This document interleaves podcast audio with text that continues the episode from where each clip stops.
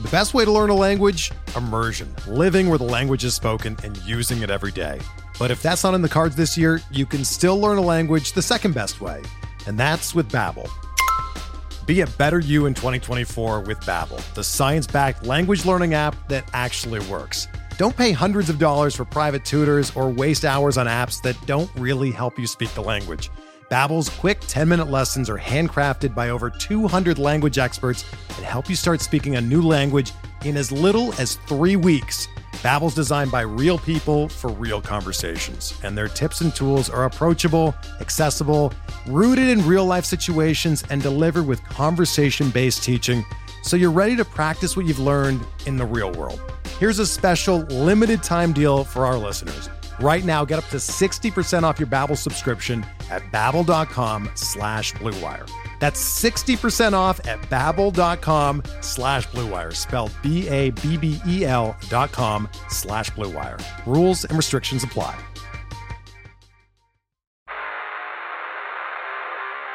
You don't want it.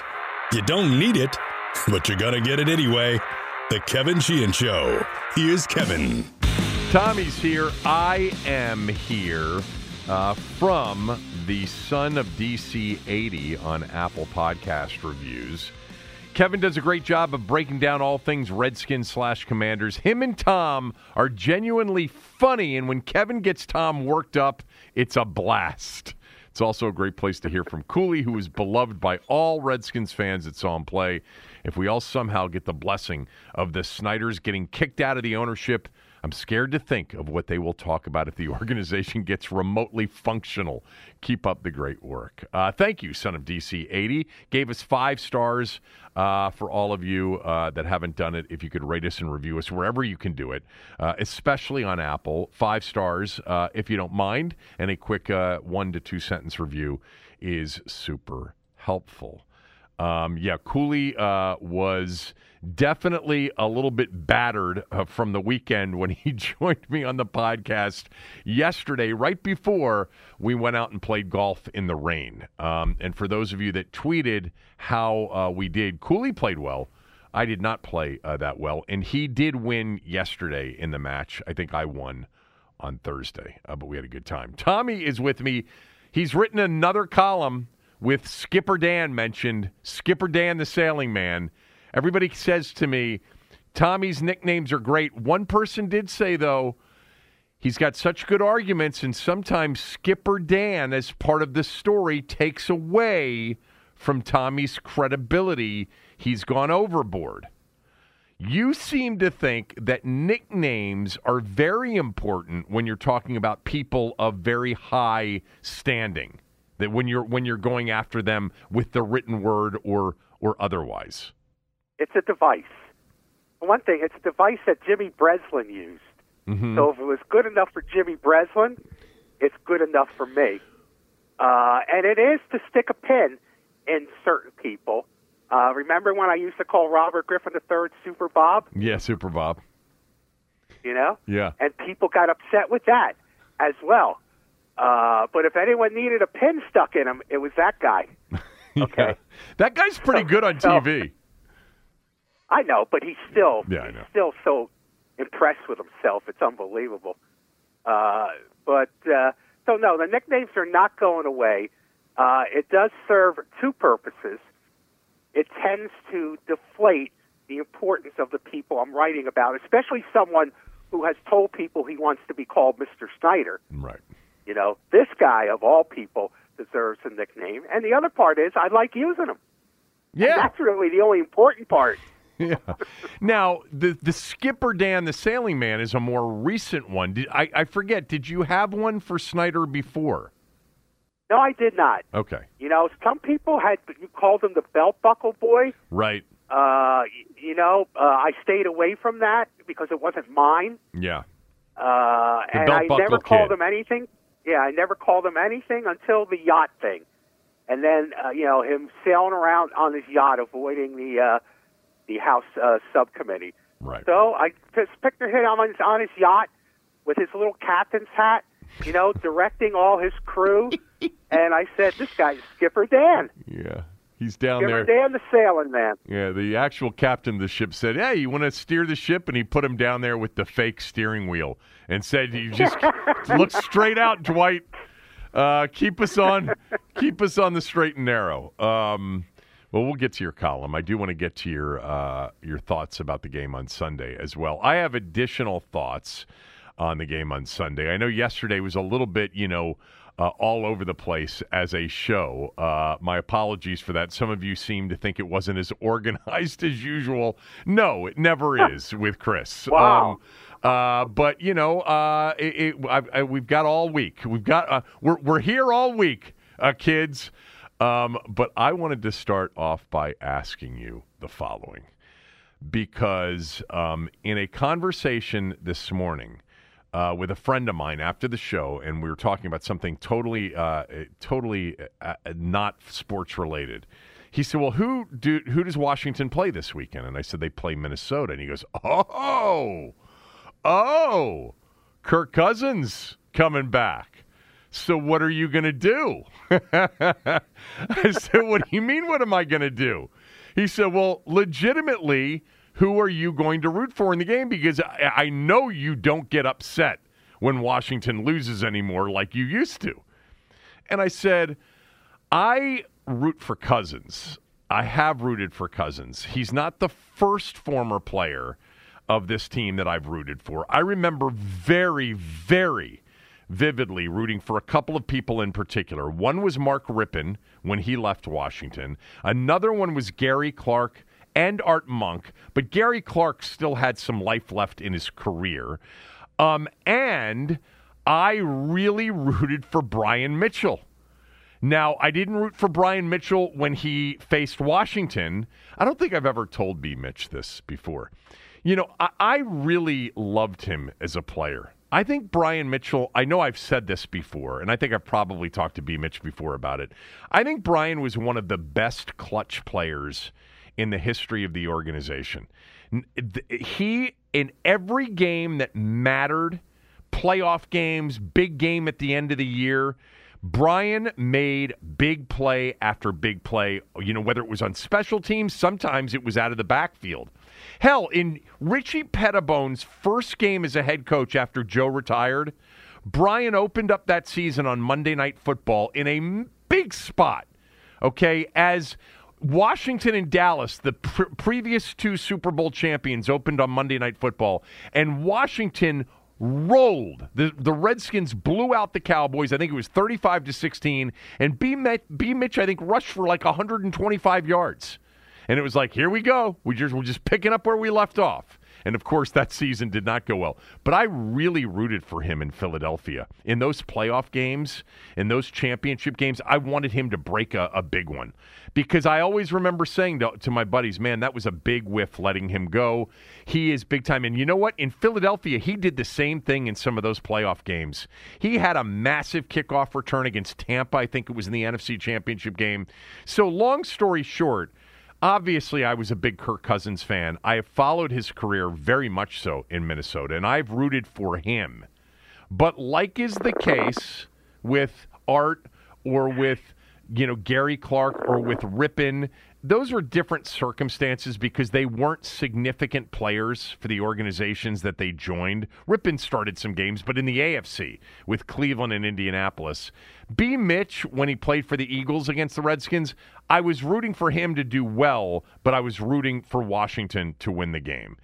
Um, I will tell you this: if they were one in six, or one in seven, or two in six, yeah, I think I I think I would have been rooting for Minnesota because I want Kirk to do really well in the postseason. So I would want them to continue the path towards you know a one or a two seed, you know somewhere in that in that vein. But what's best for me, as Tommy always says, is to root for me.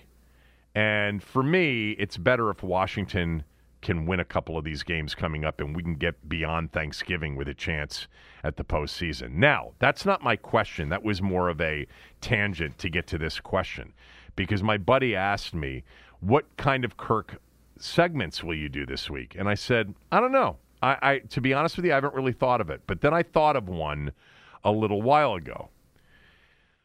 How will Kirk Cousins be remembered by Washington fans for his days in Washington?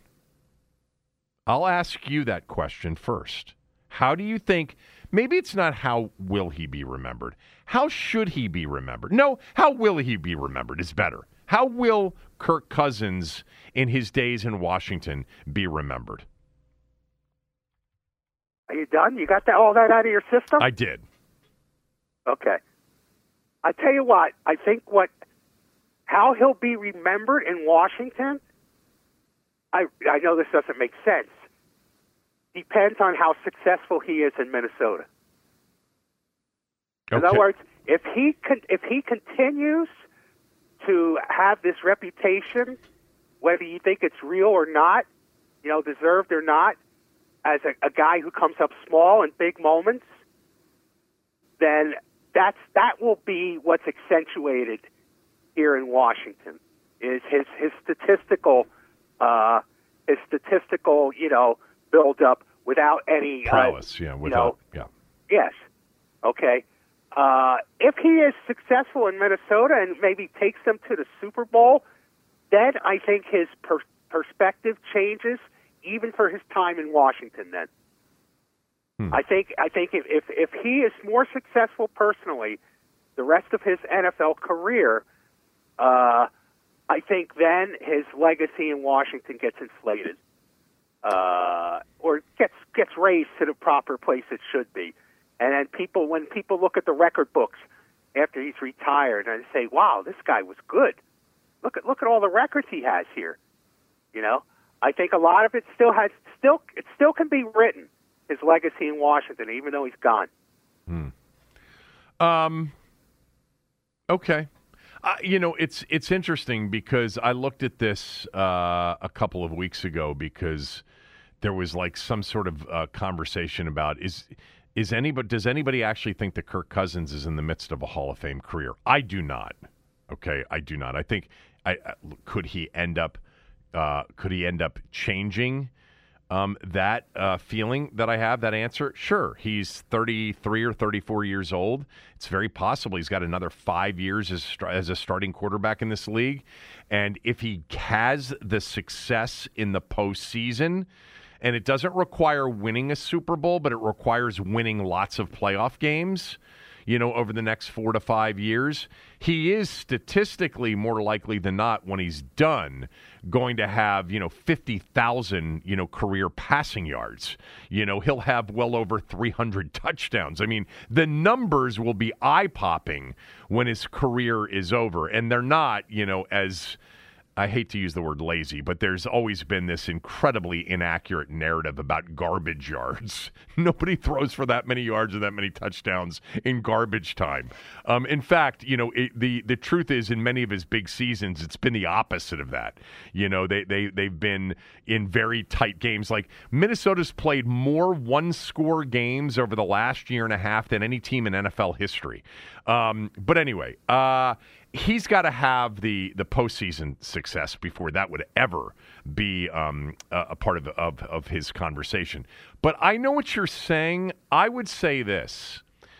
I just think it's going to be incredibly split, incredibly polarizing. I think that people that think that he was a stat stuffing, garbage yard, um, couldn't come through in the clutch quarterback who has six franchise records because of the era that he played in, they're never going to change that thought no matter what he does in Minnesota. And I think people like me who appreciated the fact that, you know, A, he is the ultimate pro. Every single teammate, every single coach has always said that, that there's nobody that, that prepares more um, and that, that is ready more than he is, that I will actually look at his years here as what should have been the beginning of a really nice opportunity. Um, and if if they had, you know, uh, certainly I think if if Sean had stayed as the head coach, or if the Shanahan's had stayed and Kyle had turned had been been given the head coach after Mike retired, we'd be talking about a completely different story. I think if the Shanahans had stayed on and had turned to Cousins as their starting quarterback, Washington would have been a winning franchise more likely than not over the last several years. But Sheehan, you said they can't win because of the owner. Well, that's the point. Is he wasn't going to allow that to happen. Yeah. Yeah. Um, but I, I think here uh, he's clearly by far the best quarterback of the of the Snyder era. Um, you know, the, the, he was incredibly productive. I think the one game that will haunt him more than any other was they had a chance to go to the postseason two years in a row, which, by the way, during the Snyder era would have been, you know, in really the, the greatest accomplishment. Jay Gruden would have gotten credit for that. Cousins would have gotten credit for that if they had gone to the playoffs in 2015 and 2016. And they were a, a good enough team to be a playoff team. They were certainly a good enough offense in 2016. And in that final game on January 1st, I'll never forget it. We were there. Um, you know, th- he threw the pick uh, to uh, to what's his face, um, the guy that ended up playing in Washington briefly uh, uh with the hyphenated last name. Uh, DRC, uh, Cromartie, Rogers, Dominique Rodgers Cromartie. He threw that interception with the game on the line, down 13 to 10, with a chance to go to the postseason. And even though in that game the entire team played very poorly, uh, you know, the bottom line was he couldn't elevate them against a team that was totally vanilla, playing for nothing, had already clinched a playoff berth. And that game really hurts, I think, his time here. I think if they had gone to the playoffs that year for a second straight year, um, it would have been interesting because in 2016, they were a dynamic offense. And really, that game should have never been a game to get into the postseason. Hopkins missed multiple big kicks during the course of that season, and they had the worst defense, third down defense in in the history of modern era football. Um, but other than that, uh, I think it'll just be polarized. I think people who liked him when he was here will always understand and have a feeling that what he did was of substance, and people who thought the opposite will never change their mind. I do think this, though, one, oh. one more thing.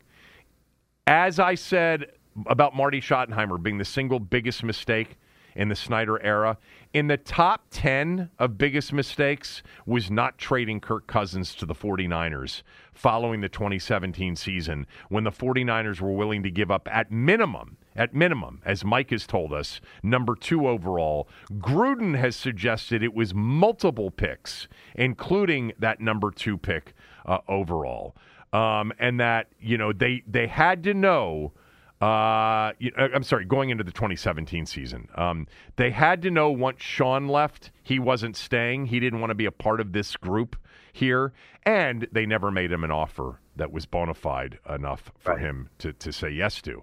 But um, that's what that's what I think. Anyway, anything else to add to that? Here's a, here, here's a cousin stat that should speak a lot to what kind of player he is. Mm-hmm. And I don't think people get give him credit for this. In six of the last seven seasons, he started and played in every single game. Yep.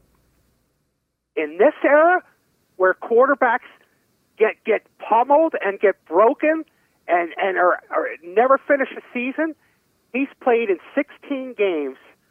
Six of the last, uh, actually, 2021. He, he T- Tommy, he's he's never once he started, he's never missed a game except for yes. at the end. There was a game in which they had already clinched a playoff berth, and they didn't play their starters in Minnesota that, at the end of the year. That was 2019. 2019. 2019. That's the only game he's yeah. never started in Minnesota. Yeah. And he. And I mean, that's a remarkable. It is. He's played. He's played in 132 games. Started 120. He started 132 games. No, He's played 132 games, started 127. That's a remarkable stat, and that speaks to his his his character. That speaks, and and no one. People may accuse Kirk of a lot of things, but it's not. He's not the kind of guy who dumps the ball quick if he's about to get hit. Oh, he's taken. Okay, he is. He's, yeah. Yeah, he's taken massive hits. Okay, no one's ever questioned that about him. So look, I agree with you. Although I think you could argue maybe not here overall, but the best quarterback that that uh, that they've had in the past ten years was probably Alex Smith. Oh no, I wouldn't argue that. Yeah. Are I you, would. are, you- are you being serious? Yeah, over the not over over the. If you were to rank quarterbacks over their careers, I think most NFL Oh, oh, over their Alex over their careers. My fault. Okay. Um, uh, I don't know. I think that's really. I, I think that's really, really close. And obviously, you know, K- Kirk's career isn't over. I mean, r- r- the you know the irony of bringing up Alex Smith is that you know c- c- people who couldn't stand Kirk called him the check down QB. You know, Captain Check Down. When in fact that really wasn't him, but that was Alex Smith. I mean, PFF Yes. named their check down stat the Alex Smith. Uh, you know, number. Um, but uh, you know, Alex Smith. There were there were there were years he was an excellent quarterback. There's no doubt. There were years where he was an excellent quarterback. Uh, I, I also think, by the way, some people might say, well, maybe over a period of time, yes, but the RG3 2012 is the best season. I would say it was the most exciting season, and it certainly was the most optimistic as a fan base we had ever been, or we had been about the quarterback situation in a long time. But Kirk's 2016, when he threw for nearly 5,000 yards, um, with you know whatever the completion percentage was, let me let me pull it up um, because I think it was was that the year that he threw Sixty-seven percent. 67 percent. So w- when did he throw 70 percent in Washington? Was it twenty fifteen? Two thousand fifteen. Yeah, right. He threw 70% for 4,200 yards, threw for 29 touchdowns. Yeah. So the yardage record, I think that year, the average yards per game, I think the the uh, the passer rating number, one of those two years, he holds the franchise record. Um, whatever. 2016's the best offensive football team Washington's had since. Uh, maybe Brad Johnson. yeah, oh, since Brad Johnson's year. D- def- that's it. Since 1999. That was the best offensive year. Unfortunately, it was not a complimentary football team. They had poor special teams and very poor defense. Um, because you know, and that's where you get into the, the the the record being a quarterback stat. I just I've never bought that before because they were eight seven and one in 2016, and with a bad defense instead of a horrific defense, they would have won 11 games that year. With a kicker, they would have won 11 or 10 games that year. So I that that, that that's tough um, to to uh, to look at. But I do think that's one of the questions this week with him.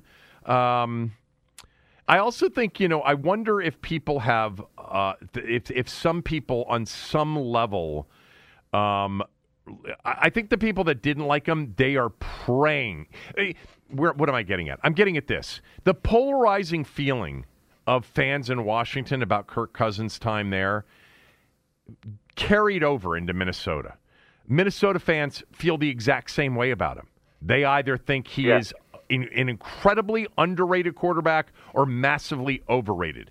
And I do think ultimately the reason he's become a polarizing player is the contract. Because one thing we can all agree on, he excelled on on the negotiating of contract situations. Because nobody, nobody created uh, what Kirk did vis-a-vis the franchise tag in Washington, leveraging it into what turned out to be the first totally guaranteed contract in the history of the game. So he has done that very well. But um, I think that, that that polarizing feeling, it's weird, but I think the people that don't like him are praying that he doesn't have postseason success you know? And those of us that have always liked him really what's left is postseason success. You know he won a playoff game a couple of years ago in overtime you know driving eh, them in the in the superdome to beat the saints.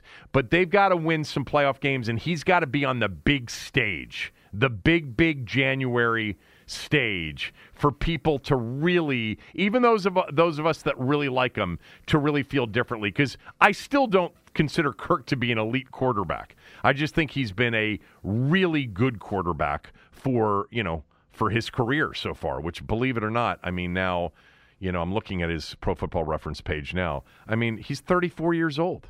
Jesus, do you remember the argument we got in when they drafted him after RG3? Oh yeah, yeah, yeah. And I still think I was right in my premise. Mhm. And my premise was at the time was uh, I think RG three, your number one draft pick, saw drafting another quarterback in the same class who was he probably saw as an as a, as an equal, as a peer, as opposed to a fifth round pick from from bum screw state or something like that. You know, people knew who Kirk Cousins was. Okay, it still was a four, it still was a fourth rounder. yes. You know, it wasn't. It wasn't. But, uh, wasn't I, what I mean, Dallas did. You know, when they drafted Aikman and then drafted, uh, you know, um, uh, Steve uh, Walsh. Walsh. Yeah. Yeah. No, it wasn't. It wasn't that. But uh, I mean, I think it helped. It if you had a norm, even a normal quarterback, uh, it would have under. I think it would have undermined the confidence in him. Now, RG three turned out not to be a normal quarterback. So, and it ultimately it turned out to be the right move. Uh, the results proved right. Yeah, I think uh, my my my general thought today is what it was in 2012 when we were on the air when it happened and it sparked quite the debate between the two of us because you were outraged that they would do this. You thought it was stupid, and I said, "Look at this league. You have to have two. You have to have two. Also, if you recall, um, I had in one of our bold prediction, you heard it here, first segments a year earlier, predicted that Kirk Cousins would get drafted by Washington. Um, but anyway, uh, yeah. Uh, any more Kirk talk? I want to get to the game from Sunday, get your thoughts, and I had some additional thoughts on the game as well. No, go right ahead. We'll do that. I'm right done after, with Kirk. We'll do that right after these words from a few of our sponsors. We're driven by the search for better. But when it comes to hiring, the best way to search for a candidate isn't to search at all. Don't search match with Indeed. Indeed is your matching and hiring platform with over 350 million global monthly visitors, according to Indeed data, and a matching engine that helps you find quality candidates fast. Ditch the busy work. Use Indeed for scheduling, screening, and messaging so you can connect with candidates faster. Leveraging over 140 million qualifications and preferences every day, Indeed's matching engine is constantly learning from your preferences, so the more you use Indeed, the better it gets. Join more than 3.5 million businesses worldwide that use Indeed to hire great talent fast. And listeners of this show will get a $75 sponsored job credit to get your jobs more visibility at Indeed.com slash BlueWire. Just go to Indeed.com slash BlueWire right now and support our show by saying that you heard about Indeed on this podcast. That's Indeed.com slash BlueWire. Terms and conditions apply. Need to hire? You need Indeed.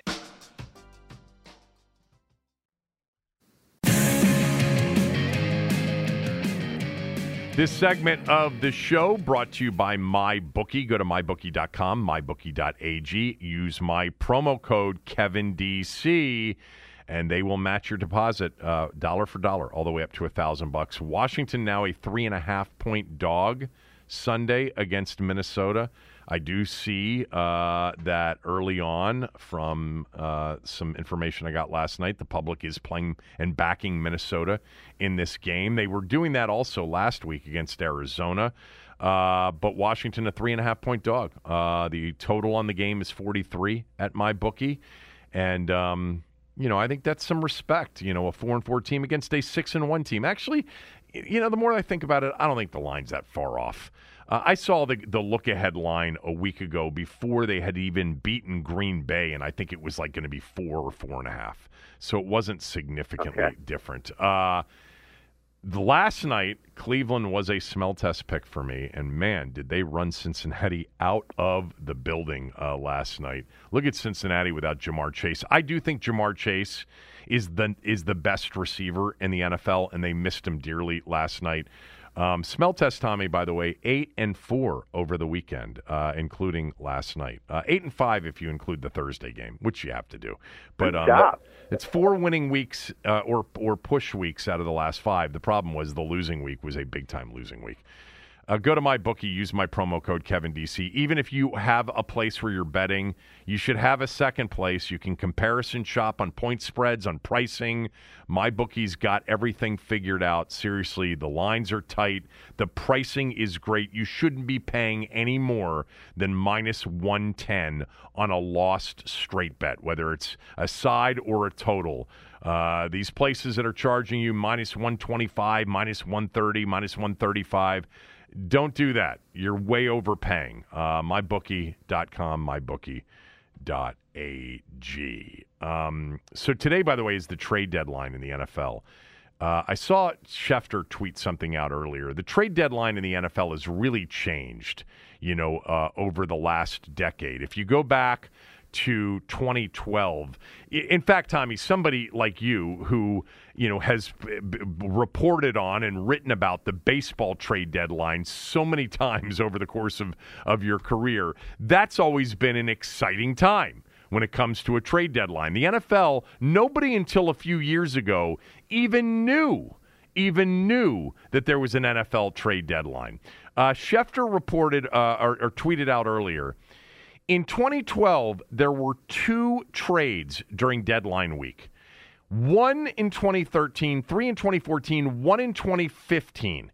So literally in the from 2012 to 2015, there were a total of seven NFL trades over four years. And then it started to change. In 2016, there were four, and then there were seven, seven, eight, nine in 2020, five in 2021, and five already here in 2022. So the NFL trade deadline has become a bigger deal.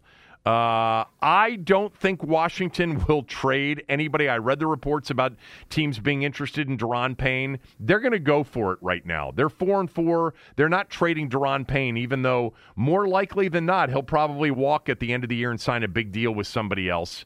And there was a report on Friday about Gibson teams reaching out for Gibson. I love Gibson. More on him coming up in a second. There is a report from Jeremy Fowler that Washington is going to release William Jackson uh, today if there's no trade partner for him. I can't imagine that there is going to be anybody interested in trading for a guy who hasn't played well, who's coming off a back injury, and still has you know time left on a forty uh, million dollar deal that he signed in 2021. Uh, I think Washington's going to have to cut him today, and uh, and that'll be the end of the William Jackson experiment here in Washington. And uh, there are teams out there. There are certainly some teams, some man teams that might be uh, interested in him. But the trade deadline has become a bigger deal in football in recent years. Yes, it has.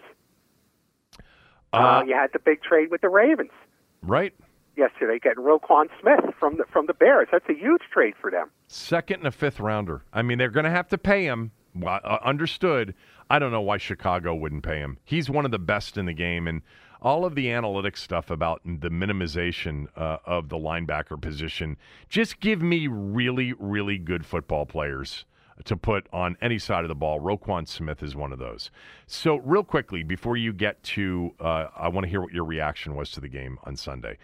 I want to just mention that, you know, I know we went through sort of the uh, recap yesterday quickly.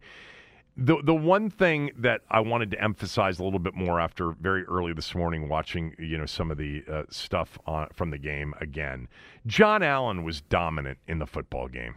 He he's having such a good season. This is his best season. yes, he he's is. turned into an absolute dominant defensive tackle, and I and I'm so happy about that because he truly is one of the uh, you knock on wood, one of the normal guys, one of the mature guys, maybe as mature as anybody they've had in their locker room in a long time. And on the flip side, Terry McLaurin is the same way. And then I also wanted to mention, and I know I did this yesterday, but I think Antonio Gibson is so so important to whether or not they're going to be fighting in weeks 16, 17, and 18 for the seven spot in the NFC playoffs. I love the fact that he got 22 snaps and Robinson Jr. got 15. By the way, McKissic got 22. That he got more touches this week. I know part of it, you know, I think Scott Turner will talk about on Thursday. They had a stout front We didn't think we could run the ball super successfully between the tackles, and we wanted to get Antonio out in space. Antonio out in space is awesome. He's great. Antonio in between the tackles is pretty damn good too. And let's not forget that some of his biggest games as a Washington player in these first, you know, two and a half seasons have been games in which he wore people down by carry number 22 or 23 in the fourth quarter. Go back and look at the two Dallas games his rookie year. Look at last year during the four game win streak, how, many touches he got in, in those games. Uh, I think Antonio Gibson you know I suggested that if they don't really love him, they should trade him because he would bring back some value. But he's the guy that to me is a top five player on this team, if not a top three talent on this team.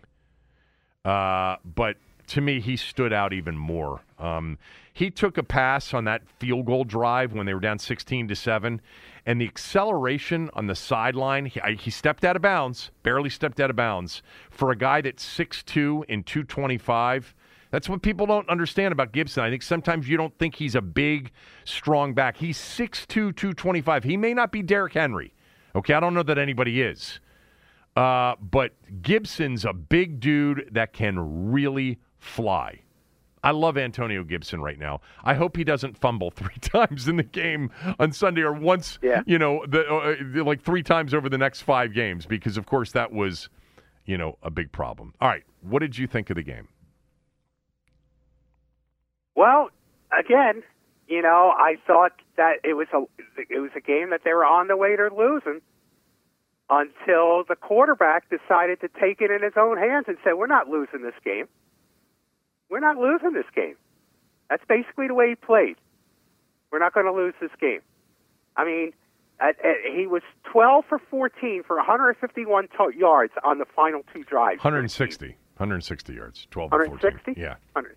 Okay. Uh, and that's that was that was that was him. Okay, I mean, people say like even even the the touchdown pass. You know, it's amazing now. You know, there are people who had who had you know bought condos in the Carson Wentz development who are now who are seeing those values drop dramatically, and they're so upset about it that they want to find anything they can wrong with the Taylor Heinicke development and and the condos that are being sold over there. So they basically they rip the touchdown pass as saying he just threw it up there and he was lucky he didn't get it didn't get it. It wasn't a touchdown pass, the pass to McLaurin, but I know what okay, we all know. Okay. We all know the play you're talking pass. about. Yeah, right. Yeah. And and if you if you just if you're just looking at that, you're not looking at how he moved around on that play to get open to throw that ball in the first place. And he was all over the place, get, avoiding the rush there, and with his eyes downfield, looking for a place to throw it. Okay, I mean, uh, it, it was a Taylor Heinicke win. I mean, you know, uh, Terry McLaurin had a lot to do with it, but Taylor Heinicke gets Terry McLaurin the ball. Anything else on the Taylor Heinicke no. condo complex? No, that's it. um, I don't disagree with you. I mean, I said as much yesterday. I, I, uh, Uh, you know, you're going to have to, to bear with me on this because I know how much you hate golf. But Cooley had the perfect analogy for Taylor Heinicke yesterday for people who play golf and who gamble when playing golf. And he said, he said, Taylor Heinicke's never going to shoot like a 72, like, you know, legitimate, you know, unbelievable round of golf. But if you need a par net birdie on 17 and 18 for, for with, with big money on the line, that's when he's going to have a great hole or two. And there's no doubt that that's, that's who he is because the first three and a third quarters – were again like last, not like last week's first half. last week's first half was losing football. And they, they got lucky that they were somehow in the game after he threw the ball to the other team five times and coughed up a fumble with a ticky tack call, which, by the way, is being called this year, and had it returned for, for a touchdown. You know, those kinds of throws and those kinds of plays, more often than not, are going to lose you games. But he bounced right back off of it and had an incredible second half. The the first three and, and a third quarters on Sunday weren't very impressive. And when he threw that pick, just like last week at halftime, it was all about can can we put Sam Howell in? And yet, what the thing that I've loved about him from the beginning, I don't love him as the quarterback of the future, as a starting quarterback in the NFL. Okay, my mind has not changed on that. Okay, people, all right, there's nuance to this. I what I've said right from the jump is what I love about him is he is a guy that has a short memory. He's a badass baller, competitor, gamer. As I said yesterday, using an old person's term, he's got moxie. Uh, he's had that since the beginning. And it's almost as if when he makes a big error, it's like, yeah, really? You guys want Sam Howell? Well, wait until you see this. And he was incredible on those final two drives. In fact, I would say that those two drives down two scores were really for him probably his moment so far in Washington, the most impressive moment. He's had a couple of them. Like people uh, tried to act, people, but when I when I referred to him on Twitter on Sunday, as creating magic over those final two drives. I mean, there were so many people that just and and they're the people. I don't think they're the get on board or get out Carson Wentz people because God, I got that all off season. Really, Sheehan, you don't like the trade? Get on board or get the fuck out. Go move to Minnesota. Um, I just think it's people who you know, whether it was Car- whether they liked Carson Wentz or not, don't believe in Heinicke as the long term answer. I don't either, but it doesn't mean that he didn't create magic on those final two drives. He did. And for a, a, lot of the people that reached out and said, that's ridiculous. What are you talking about? I mean, he threw the ball, like you said, he threw the ball straight up into the air, and Terry McLaurin, no, no, no, no, no. The fourth and one on the final drive is vintage Heinicke uh, vintage Heinicke. He totally keeps the game alive on a play where Wentz and a lot of quarterbacks would have been sacked, game over. And the way he escaped was brilliant with quick feet, with vision, and then doesn't panic and try to run for it, and he throws to Curtis Samuel for the first down. That's the play of the game, Tommy. There's no other play. No, none of the other plays happen if he doesn't convert on that fourth down. Just like on the previous drive on fourth and six, he he may have made one of his best throws of the day to Curtis Samuel. But um, I think you know this isn't the first time he's done this. He did it last week on third and nine to ice the game against the Packers. You know, he did it, you know, last year uh, in that final drive against the Bucs. They were up three, but he made some big plays. He did it against the Giants on Thursday night football. So there is an element of Taylor Heinicke that you just have to acknowledge. You know, you can say whatever you want about what you think of him as an overall quarterback, but you have to acknowledge that he does not get rattled in the big spots. In fact, he seems to be at his best in the big spots and the important spots. And there's something um, incredibly endearing about that, especially when you consider him to be a massively overachieving guy, like a massive underdog guy. It's not that he went out there and didn't shit himself for four quarters. And oh wow you know he's not very good but look he was 20 of 29 and had a touchdown and you know they hung in there and they'll no no no no. In in with the game on the line in the fourth quarter down two scores with no sign of life at any point during the football game really. Yeah. He yeah. strapped the You're team right. to his back and made play after play after play. Now the throw to McLaurin it's probably not the best decision, but I didn't have a problem with it because I said yesterday to Cooley, look, they're at the 34 yard line. They need a touchdown, not a field goal. Yeah, there's more time in the game and they've got two timeouts, and maybe you don't take that shot one on one coverage against a really good corner where it's probably 50 50. Cooley, you know, after doing watching the film, said that's a 50% interception ball, 50% Terry comes down with Yes. it. I think there's some it percentage in there for an incompletion because, you know, if they fight each other and it goes to the ground. Logan Paulsen this morning. Uh, on radio, uh, said essentially the same thing. It was not a good decision at all. But if I'm going to take that that that that risk which he likes to do, you're not going to coach that risk taking part out of him. Then you do it with McLaurin. You do it with Terry Yes. and, and, and off schedule, man to man. Now he his arm strength And hurt him on that one. Mc- Yeah, McLaurin knows that. yeah, McLaurin knows that. right. Okay, so look, I, I I think he's better than the guy we're going to talk about. Even though the guy we're going to talk about took a team to a Super Bowl, and you could argue he's the same guy, but he's got a lot of Rex Grossman in him. You know, he's Yeah, got a lot of Rex in him. yes. Uh, receivers loved Rex Oh, my God. Grossman. They loved him. his teammates loved him. Yes, and and and and everything you said about him in terms of of what he does. This is what coaches. This is this. Is, if you would let a coach speak about the kind of football player they love, it's Taylor Heinicke. Yeah. I mean, this is the ideal player for a coach. This is why I wrote.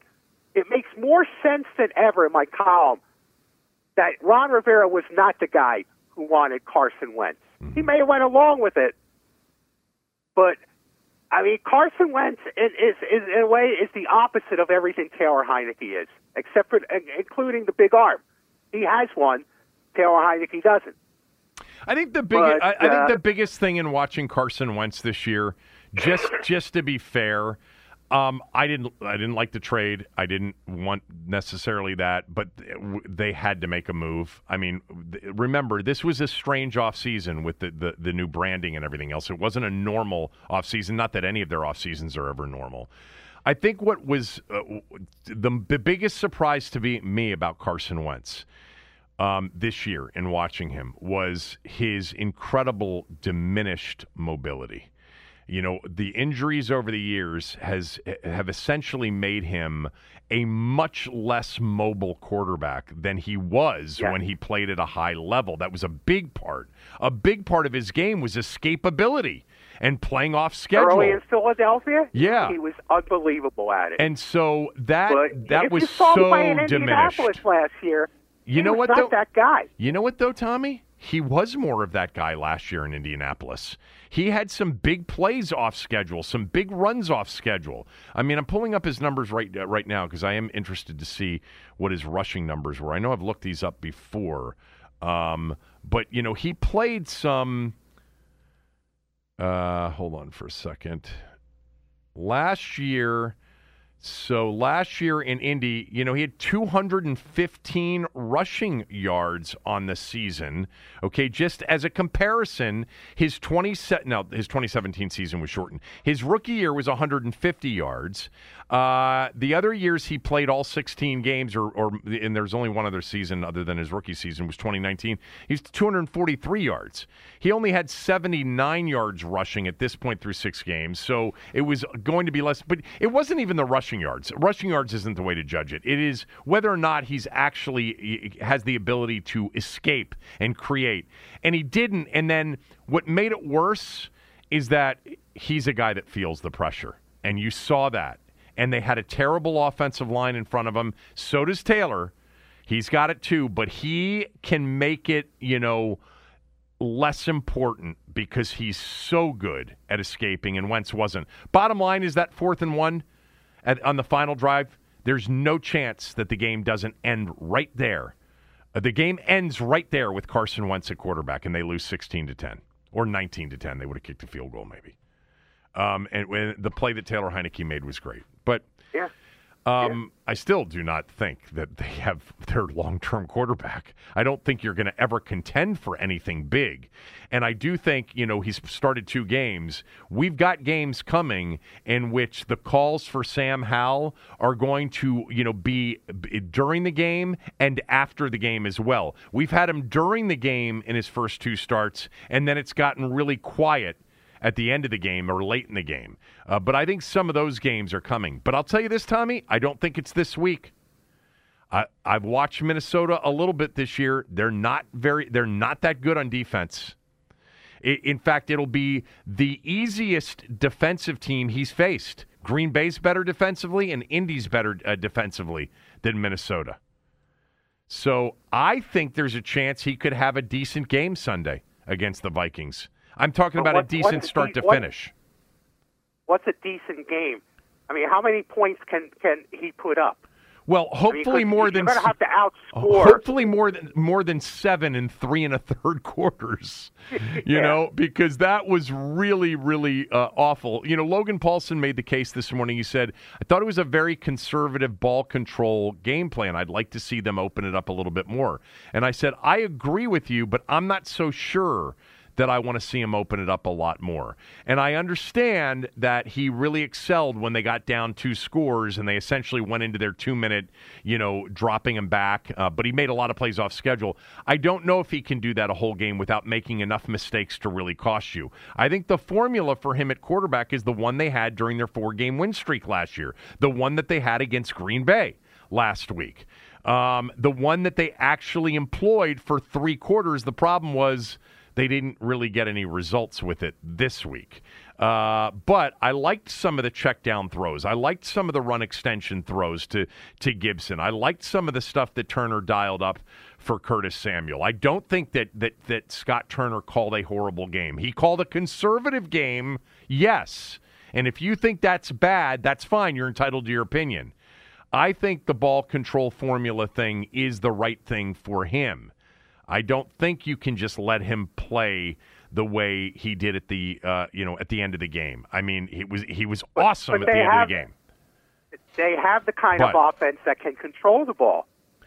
Uh, yeah, uh, yeah, they do. They do. They should. They didn't Sunday. Yes. because they didn't make They third should, downs. though. They were two for twelve on third Right. down. Got to be a lot better on But third down to control the ball. They have enough offensive weapons, and they have en- enough good runners that they can control. That they can run a ball control offense. Yes, and I think Turner, you know, the goal should be use the quarterback to get the ball into the playmaker's hands. And then if you need the quarterback to make plays, then go to that. But understand that when you ask him to make plays, we've seen this and we saw it the other day too.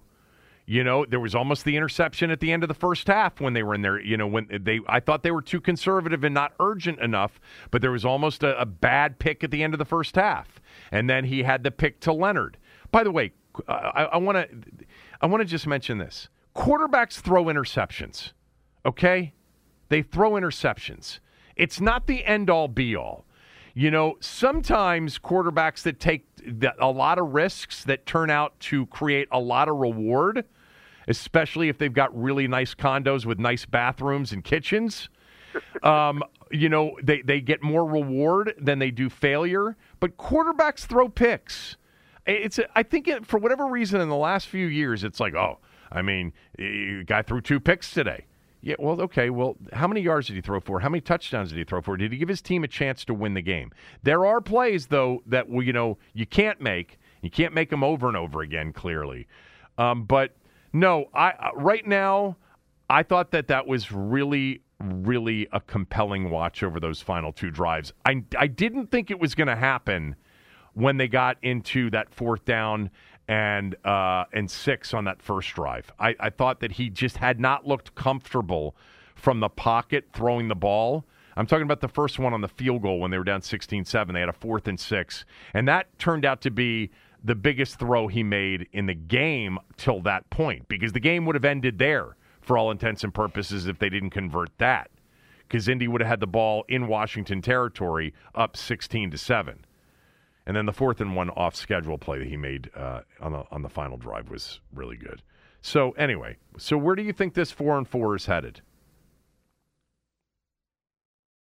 Oh, I think right where we thought it would be.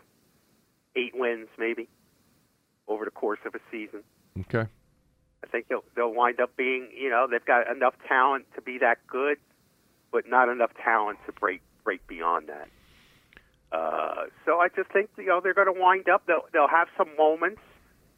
Uh, there'll be some bad moments. There'll be some good moments, and you won't be any closer to the goal of being long-term consistent winner than you have been from the day that Ron Rivera got hired.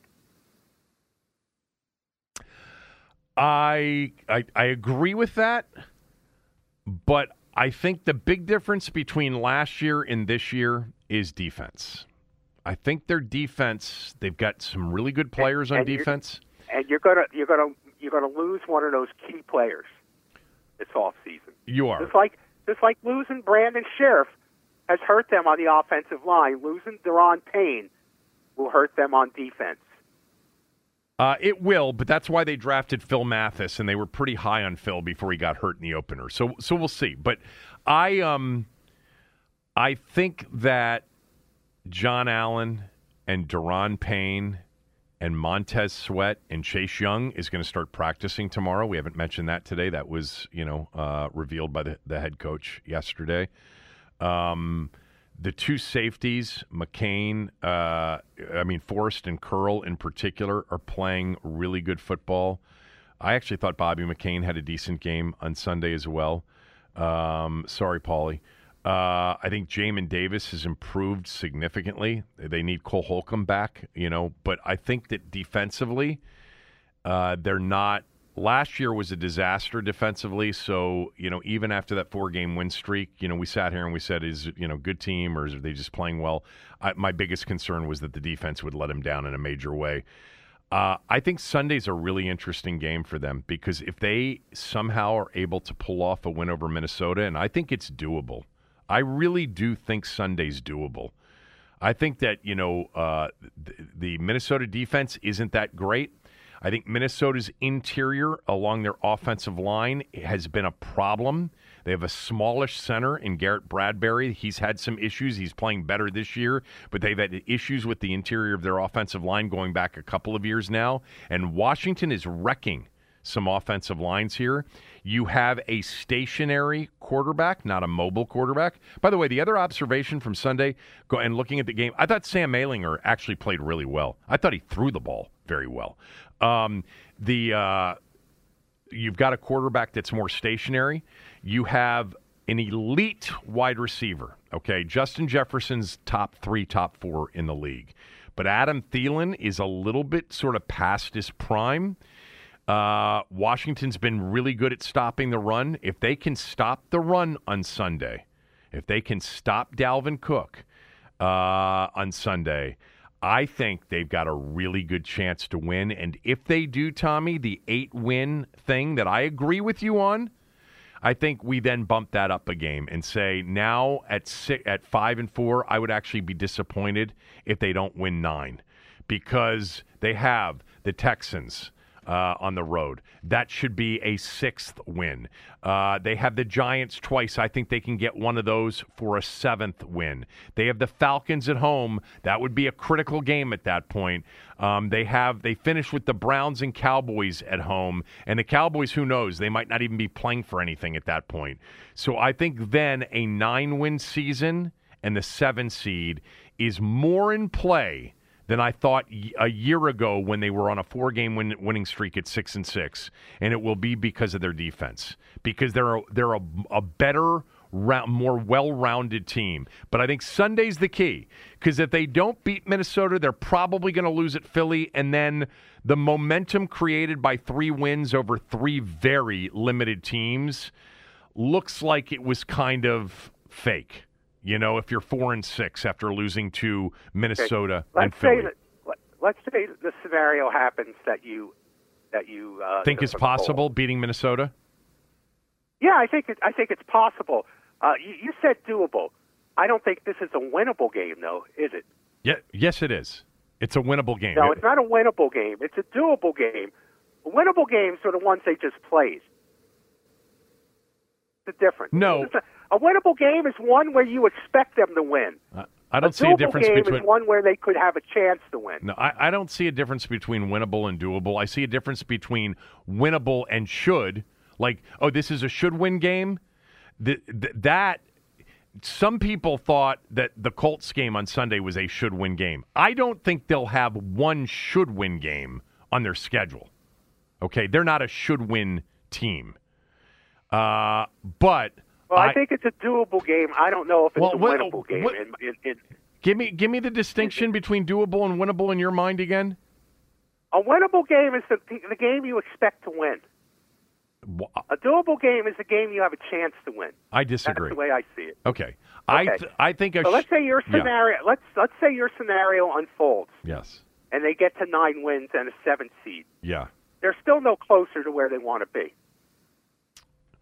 Well, I don't know where where still don't have a quarterback. that depends on where they want to have a be. quarterback. Well, that depends on where they want to be. What, what, what's for this franchise? What's a where they want to be?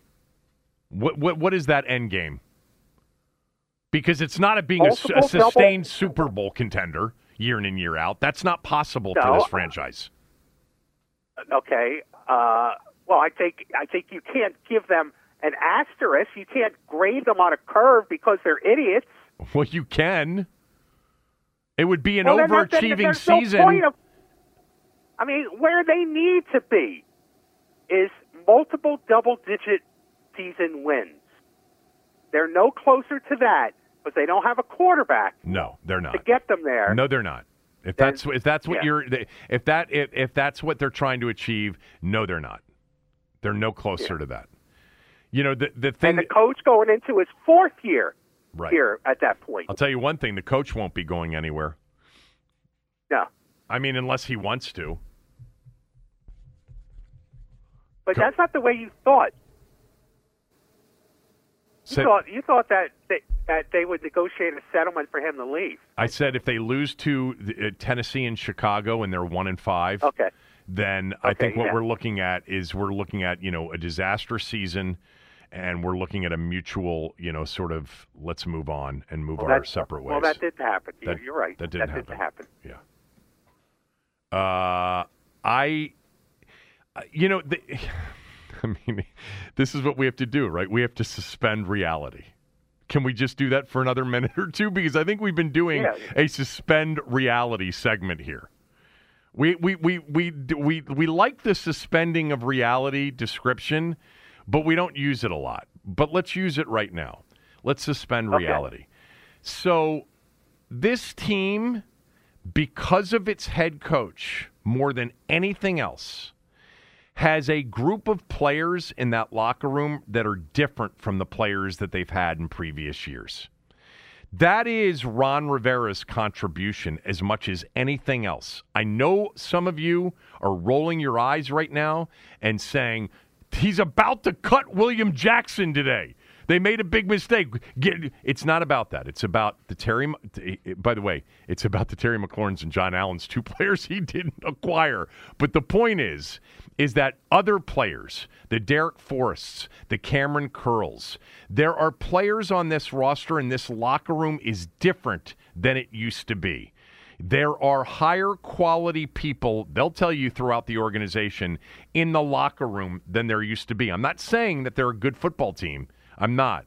But the reason Ron Rivera, over the course of his career, has never, ever lost a team, has never in his, you know, going back to 2011, which was his first year of coaching, has never had a team totally implode and quit on him. And in fact, when his teams have started uh, poorly, they've ended up playing their best football later in the year, is because I think he is good at finding the kind of character in players that you have to have to overcome the really bad times. And I know not all those players were his and weren't acquired by him, but they are here.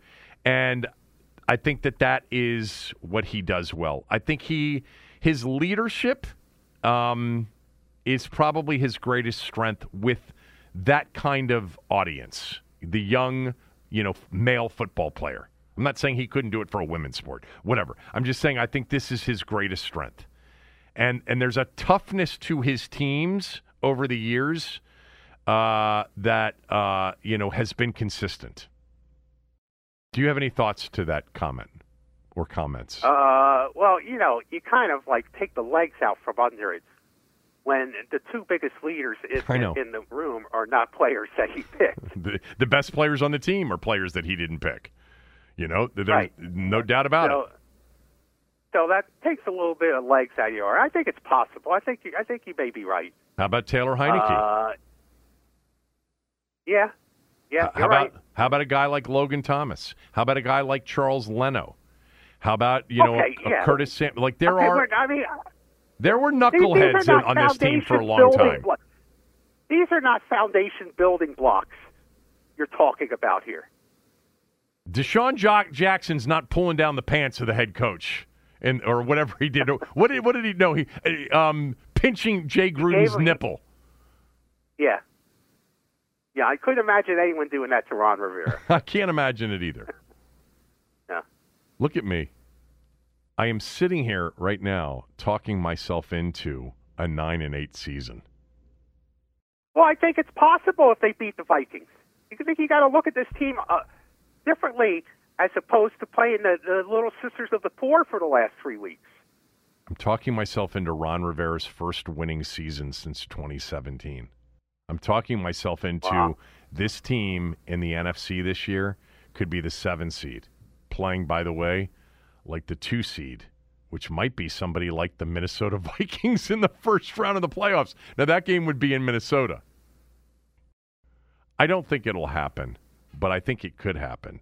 I think they. I think they've I got. mean, look, if if you really didn't care and looked at this team objectively, you would operate under the premise that they will screw up. Yeah, they will. I mean, I, I mean, I, I don't, I don't even believe. I believe in the quarterback's moxie and all of that, but I don't believe that he can, you know, he can win. At, at four and four, he's got to win five of the last, you know, t- uh, uh, nine games. He's got to go five and four the rest of the way to go nine and eight as a starter. And by the way, he ain't coming out. I, I, that's the one thing that I. I he's going to have to really shit the bed, which is possible the next few weeks for Carson Wentz to come back into the lineup. Yes, exactly. But it could happen. You want to talk about a locker room that that you want to talk about a locker room atmosphere? Try that. but let me just say, Try putting Carson Wentz back in there. If Taylor Heinicke plays okay, it Just is okay, It is doable. but that's not a winnable situation. All right. I don't know what I'm doing here. That's enough. Let's uh, finish it up with whatever you want to talk about, including the World Series, uh, which got postponed last night. We'll get uh, to that more right after these words from a few of our sponsors. You know, if I would have applied myself, I could have gone to the NBA. You think so? Yeah, I think so. But it's just like it's been done. You know, I didn't want to. I was like, I don't want to be a follower. Hi, I'm Jason Concepcion. And I'm Shea Serrano, and we are back. We have a new podcast from Wondery. It's called Six Trophies. Woo! And it's the f***ing best. Each week, Shea Serrano and I are combing through all the NBA storylines, finding the best, most interesting, most compelling stories, and then handing out six pop culture themed trophies for six basketball related activities. Trophies like the Dominic Toretto I Live My Life a Quarter Mile at a Time trophy, which is given to someone who made a short term decision with no regard for future consequence. Or the Christopher Nolan Tenet Trophy, which is given to someone who did something that we didn't understand. Catalina Wine Mixer trophy. Ooh, the Lauryn Hill, you might win some, but you just lost one trophy. And what's more, the NBA playoffs are here, so you want to make Six Trophies your go to companion podcast through all the craziness. Follow Six Trophies on the Wondery app or wherever you get your podcasts. Listen ad free right now by joining Wondery Plus. Another day is here, and you're ready for it. What to wear? Check. Breakfast, lunch, and dinner? Check. Planning for what's next and how to save for it? That's where Bank of America can help. For your financial to dos, Bank of America has experts ready to help get you closer to your goals. Get started at one of our local financial centers or 24-7 in our mobile banking app. Find a location near you at bankofamerica.com slash talk to us. What would you like the power to do? Mobile banking requires downloading the app and is only available for select devices. Message and data rates may apply. Bank of America and a member FDIC. When you need mealtime inspiration, it's worth shopping Kroger, where you'll find over 30,000 mouthwatering choices that excite your inner foodie. And no matter what tasty choice you make, you'll enjoy our everyday low prices, plus extra ways to save, like digital coupons worth over $600 each week. You can also save up to $1 off per gallon at the pump with fuel points. More savings and more inspiring flavors make shopping Kroger worth it every time. Kroger, fresh for everyone. Fuel restrictions apply. Tommy, you going to catch uh, the World Series now? It would be game five Thursday night after your class at Shelly's. Probably. Mm, it's- That's where I usually go. Big night. Shelly's back room right after teaching my class on 1331 F Street Northwest. Let me just say something right now, today, uh, and I think tomorrow it's going to be the same way. This is an oh my God day outside. I mean, this is a glorious day outside right now. Yeah. And I think it's supposed to be the same way tomorrow. And on a day like this, where I'd want to be is sitting outside at the great outdoor seating area that they have at Shelly's, right there on F Street, smoking my stogie, eating a great lunch from the great menu that they have there, and watching the world go by. and watching people walk by and say, Boy, I wish I was that guy, sitting outside, smoking a cigar, drinking a, uh, drinking a Stella, you know, and eating uh, a great burger. You know, that's where you want to be today. That's where you want to be tomorrow. God, isn't it the want to be outside it- at Shelly's. Oh my God, a beautiful fall day.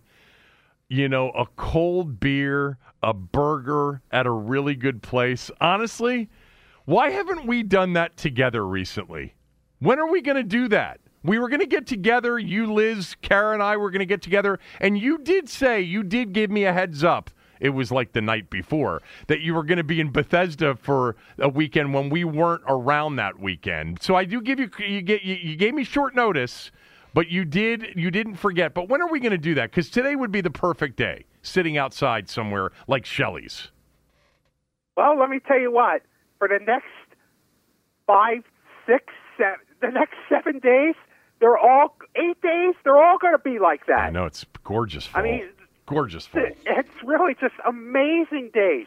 Trust me, one of these great days, you want to get down to Shelly's, sit outside, and let the world be jealous of you as these people walk by with their briefcases and their and, and and go into their their miserable jobs and their miserable existence, and you're you're sitting there like you know like you've got the world by by the you know what right there at Shelly's. Shelly's back room. It's where I'd be today, right now. It's where I'm going to be tomorrow night, uh, watching the World Is your Series. favorite part of that watching the guys in their suits with briefcases walk by going to real jobs? I think it is. I think that the the burger and the beer and the cigar, it's great. But you, as you're sitting there smoking on a cigar, you kick it back a little bit harder and more assertively when the, when the bunch of guys are hurrying back to their offices.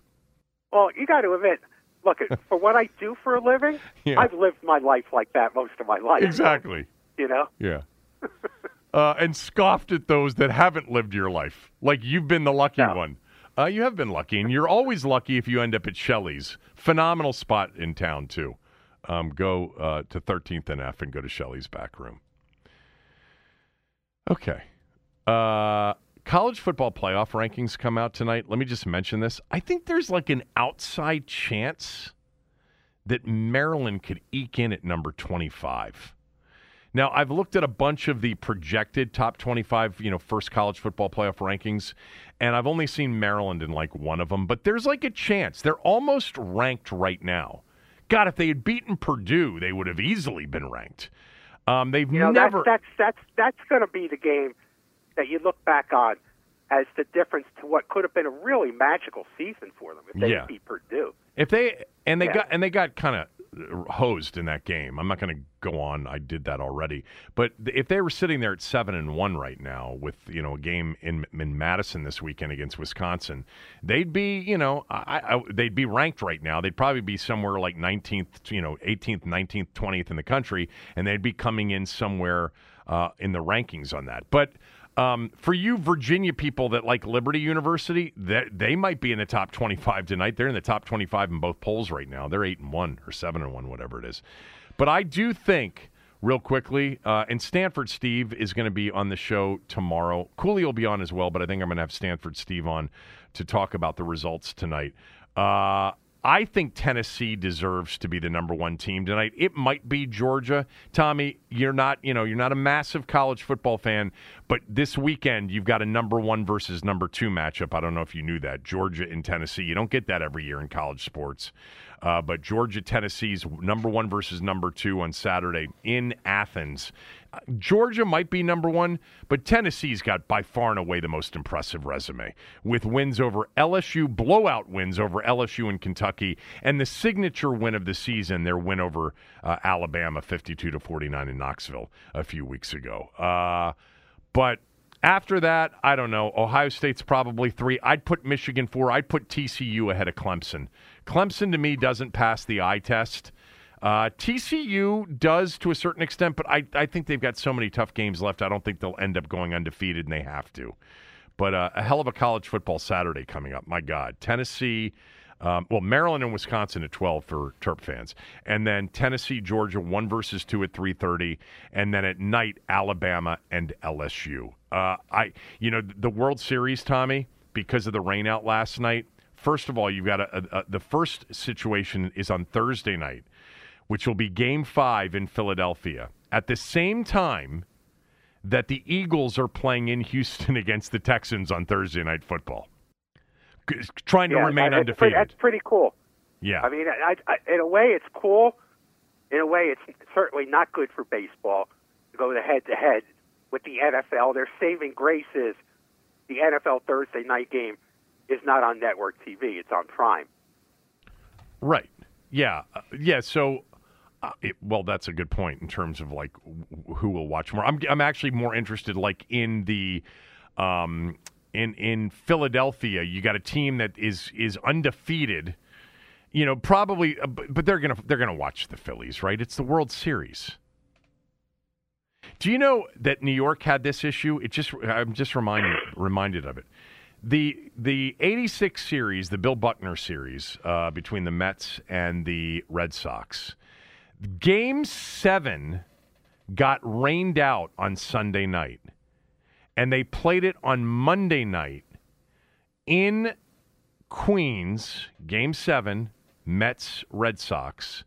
And the Giants and the Redskins were playing on Monday Night Football in a big game, a big Monday night game between the Giants and the Redskins. Those things were going on simultaneously for New Yorkers Giants, Redskins, and Mets in game seven. I think the Mets did better, uh, television rating wise. And by the way, the Giants won their game too against the Redskins that night. That was a Doug Williams, um, not not a Doug Williams, a Jay Schroeder uh, quarterbacked uh, team uh, for Washington. Okay, uh, what else you got today? Well, mentioned in the World Series, one thing that bothers me that a lot of fans have adopted, and, and media as the narrative, is that the Phillies are some kind of underdog. You know, only in only in record are they an underdog. Well, in odds, they're the an Phillies, underdog. Okay, but let me just point out Philadelphia was the fourth highest payroll in baseball this year. Okay. 242 million. The Astros were eighth at 182 million. So the Phillies spent more than the Astros, and the Phillies are not a small market team. Philadelphia is the fourth ranked market right now, television market in, in America, while Houston is ranked eighth. So, in terms of actual size, power, and spending, the Astros are the underdog, not not the Phillies. Is this a column? No, Okay. no, it's not not enough for a column there. It's a moment. You know, people should have to pay for the moments in addition to the columns. By the way, um, yeah, I just, I mean, the odds makers don't care about payroll. They don't care about television market size. I mean, I even know, but- even but, after I splitting mean, the first two, the Astros are still like- minus 180 at, at my bookie. like David versus Goliath kind of thing. No, that's, this is not the Royals. Okay, this this is the, the Phillies, Right.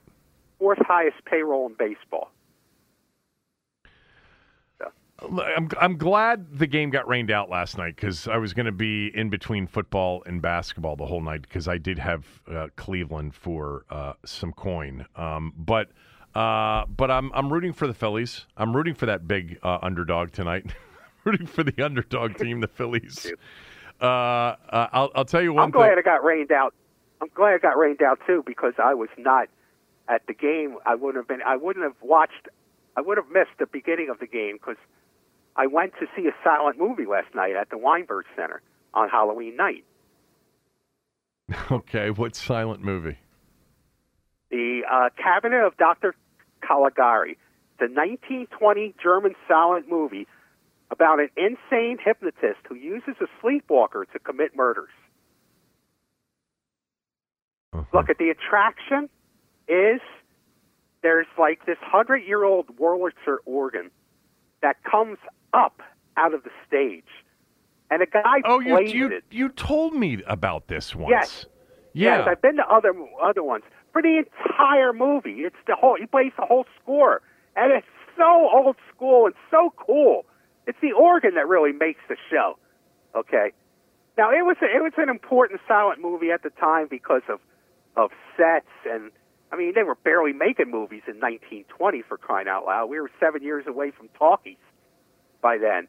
Uh, but uh, so I'm glad that the rain, the game got canceled, so I get to see the whole thing tonight. wow. Uh, that's And by the way, I have something else too. what. How about those wizards, huh? Uh, I had them to mention them. I I I flipped it from the football game to the Wizards game when they were down one, and then I flipped it back two minutes later and they were down seventeen. And I'm like, how did that happen? And Joel Embiid wasn't playing. That's a game you got to No, win. he didn't. Yeah. He didn't play. But you know what? I noticed, and I, and I didn't pay attention to the whole thing, just snippets that I caught on social media. I saw that the post-game analysis on NBC Sports Washington said there was a silver lining to last night's game. Now I don't, I don't was it? particularly know what that was. What was it? And the the game before that, I noticed that the post game TV analysis on NBC Sports Washington was that they lost, but they held their heads up high. By the way, there is some. it's- Well, th- that's interesting analysis. Good job. Um, keep West Junior. Keep their keep their heads up. Oh, but there's some breaking news. I wanna- uh, okay, go ahead. Go okay, ahead. Go go go ahead. No, no, no, Breaking no. news is They'll have to wait for the breaking news. Finish. I was just going to point out that Transparent Ted's TV network takeover is in mid-season form. Yeah, I don't. I don't know anything about the. I don't know anything about the um, NBC Sports Washington uh, Monumental Sports. You know what they are told or not told with respect to their. You know what they. well, I do. you do. Yes. Are, are they a true like partner? Like no, no, no. You're you're a partner of ours. Let's make sure we're on the same page here. I know there's one thing that they cannot talk about. What? I don't. can't say that. I'm I'm sworn to secrecy. Wait, for, if, as a Wizards for for the Wizards or not? Uh, for anything. Will you? I now you've got me very intrigued. I don't think I know that uh, What's the breaking news? the Nets fired Steve Nash. um, there's also a, a Did big. he did he did he post an anti-Semitic uh, thing on Twitter too? I, I don't think he did. I, I'll tell you what, man. I mean the the the I I, I want to hear the analysis on this from the people that really do cover the league, like Wojo and uh, Wojnarowski and and some others. But I, think that this is one of the biggest disasters in sports, the Brooklyn Nets, and without even getting into the tweet, which by the way he did take down. I mean, he's such a Yes. he, he's the ultimate fake smart guy. You know, he actually thinks there's like an intellectual bone in his body and he loves to sort of tweet things and, you know, give headlines. Um, but I saw that back and forth with the reporter the other day. People like him never ever want to have an actual conversation because he doesn't have any information to back up what he thinks. He's a dope of the highest order. And by the way, I'm not really speaking of innate or you know uh, intelligence. I'm just talking about overall knowledge. I, I I would cut Kyrie Irving so quickly. I would not want him anywhere near my building uh, if I were running an NBA team. I do love Kevin Durant, and there's a badass nature to him. But what he did in the offseason was Bush League too. But they're getting their way, it looks like. You know, Durant wanted the GM and Nash gone. And I, I don't know what the. I'm not following the day to day of Brooklyn right now. So I'll admit that there could be reasons for this that I'm not considering. And I, I, I want, I'm interested in the conversation about this. But. Uh, Brooklyn is, you know, off to a two and five start, and that, Kyrie Irving is a loser. Okay, he won the title with LeBron, and has been a loser ever since. He is the biggest Yes. distraction wherever he goes, and he is brilliant as a basketball player. And it's so much fun to watch him.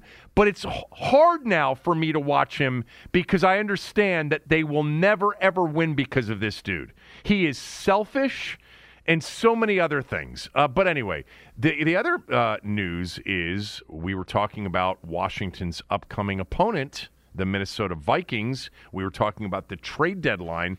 I told you that you know they they've got a uh, diminished wide receiver in Adam Thielen, I think, even though Justin Jefferson's great. And I what I didn't say to you is, but I, I said it this morning with Denton. Don't be surprised if Minnesota makes a big move at a wide receiver, like an OBJ or Elijah Moore or somebody like that, Claypool, etc. They didn't do that, but they did trade. Uh, I mean, a boatload. They traded a second rounder and a third rounder for Detroit tight end T.J. Hockenson. Now they've had Irv Smith on that team, um, but really Irv, Irv Smith has dropped some big balls this year. Hockenson in Detroit was a was the number seven overall pick, something like that. He was a top ten pick a few years ago. Um, they're getting uh, Hockenson and a, and a, fourth rounder back. Um, so I don't know if he'll be ready to play Sunday.